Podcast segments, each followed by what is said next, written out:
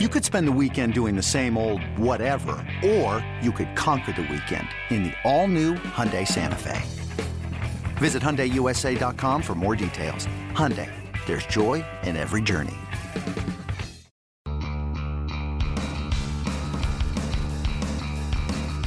You're listening to MLB.com Extras, brought to you by MLB.tv. It's baseball everywhere. Here are your hosts, Matthew Leach and Paul Hagen. I'm Matthew Leach, joined by Paul Hagen.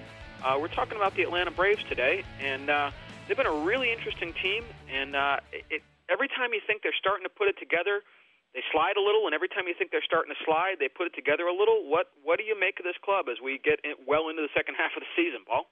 Yeah, Matthew, they've been inconsistent. When they look good, they look really good. I think uh, that's probably partly a function of um, being a team that relies a lot on home runs. Uh, sometimes you're just not going to hit home runs. Uh, it, it's uh, a problem now with uh, B.J. Upton. Uh, still hasn't hit his stride the way they hoped he would when they signed him a year and a half ago. And I think it's also a function, although their starting pitching has probably been much better than people could have expected uh, after they had all the injuries in spring training. But um, I, I think uh, that's probably a, a part of the reason too. Yeah, we're going to take a look at this offense today. It's uh, it's an interesting offense that, like you note, really relies on the home run, but also can do a few other things. Um, but it's one that, that goes hot and cold, and, and when they're hitting, they're hitting everybody, and, and when they're not, um, it, it kind of looks a little quiet. Um, you know, they they they're a hard team to read, but they're settling in for some home games, and uh, they really got an opportunity here to uh, to make up some ground and, and maybe put a little distance between themselves and, and the Nationals. So we'll be talking about that we're now joined by MLB.com's Mark Bowman, who has covered one of the uh, more interesting and eventful clubs of uh, Major League Baseball so far this year. Um, the the big news here within the last week or so is that the club finally cut ties with Dan Uggla. To some extent, it, it's not a big impact move because they hadn't really been playing him. But what what does this kind of say? What's the meaning of this move to the roster, to the franchise, to the organization? You know, I I, I think, like you said, it doesn't have a significant impact, but at the same time, for the last two months, they've been playing a man short. And, you know, basically, Fredi Gonzalez's bench has been weak all year. And one of the reasons maybe it has been weak is because Dan Uggla has been there, you know, with providing very little defensive versatility and, and really nothing from an offensive standpoint off the bench. So now you bring up a true uh, backup infielder in the form of Phil Gosselin, or well, when he's when he's eligible to come back up, right now, uh, Tyler Pastornicky, and uh, you know, you, you move on. First of all, maybe you start to strengthen your benches this way. At the same time, you know, you just have to look at the Dan Uggla era as a, uh, you know, it, it was a, a a time where this was one of the worst contracts the Braves have signed. And they've signed plenty of uh, bad contracts here recently.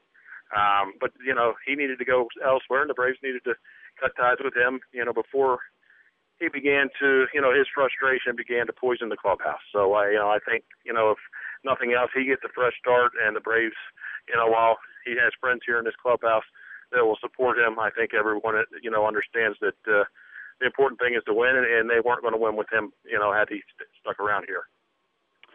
He was a, an obviously an extreme example, but in some ways very emblematic of of what this offense is. I mean, it's a it's a high risk, high reward offense, but you know, at the same time, they're they're not really even hitting the ball out as much as I would think they would want to. What what's going on with this offense? And beyond the simple fact that it's kind of an all or nothing homers and strikeouts kind of offense, why hasn't this offense, even with that, kind of clicked a little more and been a little more productive? You know, I, I think they, they they've been trying to find their own identity. Last year, they were all upset whenever we would mention, you know, this team strikes out too much, they rely on the homer too much. You know, it, it, they kind of continued to resemble that team where they were not making a lot of contact early on. Um, and you know, through probably the first six, seven weeks of the season, they went through a nine-game winning streak there recently, where they were not hitting a lot of home runs, and then you know they were getting the the big two-out hits, and then their runners in scoring position stats weren't all that great, but they just seemed to be moving runners and coming up with a hit or extending innings at the right time. Um, you know, I, I think it, it goes back to, uh, you know, you, you kind of change who you are. It's it's not going to work. You know, you go back to what the A's have done with all their players, where, you know, if you are who you are. We're not going to try to change you. And the Braves have to look and say, hey, look, this is the this is the roster that we've built. We've built it. You know, we've we've got the Justin Uptons, the B.J. Uptons, the guys that, you know, are going to, you know, big. You're gonna they're gonna strike out a lot, and they're occasionally hit, you know, hit the long ball. Um, as you said, Dan, I'm to fit that mold. Um, you want to see, see a little bit more power, maybe from from Jason Heyward here during the second half. Maybe maybe that. Uh, maybe that that allows you to, to pick up the power numbers that you had in the past. Freddie Freeman as well. Um, but at the same time, I think that you know while this team wants to make more contact, I don't think you need to try to change who you are um, because as the Oakland A's have shown, you know you just gotta you gotta let the, the players be do what what they did to get there.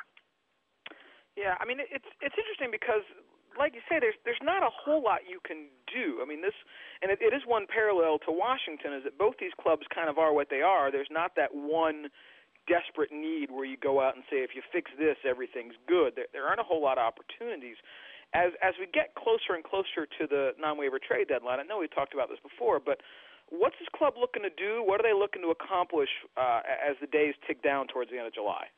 You know, like like it's you know, starting pitching it'd be nice to have. I just don't see them going that route. I think that what they will try to do is get get a, a some bullpen help, add some depth to their bullpen, uh, primarily in the form of a left-handed reliever. They did add a uh, a young reliever here earlier this weekend, but they they sent Luis Avilan down, brought Colton Shreve up, um, a left-hander who's put up some great numbers at, at Delaware, Mississippi. But I think they're going to look for um, you know a guy who's been there, done that. Uh, at the same time they've got to look for a, a guy who's going to provide a little bit more of a threat off the bench. Uh, that their primary pinch hitting guys or guys they've used as a pinch hitter this year, uh, Ryan Doumit and uh, Hamilton, or I mean, and Jordan Schafer just have not um, have really pro- provided very little. I mean, Schafer has provided some speed off the bench, um, but but that's about it. Um, so they they they will look to see if they can add those pieces. I mean, it may not be a significant move, but they do not exactly have you know the funds to to make the big move right now. So uh, you know it's it's uh, they they may want to to hope that that their big additions come in the form of some of these guys turning around having a better second half that than they did in the first half. I'm I'm wondering, and and you know I've been in clubhouses, you've been in clubhouses. You know that officially, the the proper official stance is always no game is bigger than any other. But you look at the schedule right here, and and the Braves have a homestand against two teams they ought to really make up some ground on. They really ought to have a good homestand, and it, it seems particularly important because once they go on the road, they have an absolutely brutal month of schedule coming up. They've got in the next month after this homestand Dodgers, Mariners, Nationals, Dodgers, A's, Pirates, Reds. Is there any thought in that clubhouse that this is a pretty important time to sort of make sure they don't lose ground and kind of hold on because August could be kind of a grind for these guys? No, I, I think they're. Yeah, I do. I mean, it, as you said, you you talk to managers or general managers, and they're going to say, you know, give you the, that line. I think the players know exactly what's ahead, and they know exactly what what can be taken advantage of right here uh, the next few days. You you look that they've got. uh you know, hey, you're going to face Henderson Alvarez if he's still healthy. I know he got hit took the liner off his shin the other day, but uh, you know he'll go Thursday. You've got the Padres coming in with a decent. You know, they they pitched pretty well, uh, but but these games are winnable. You know, you've got eight games right here before you head on a road trip uh, next week uh, that that you can. You you you need to say, hey, look, you got to try to win six of these eight games because starting next week you go to L.A.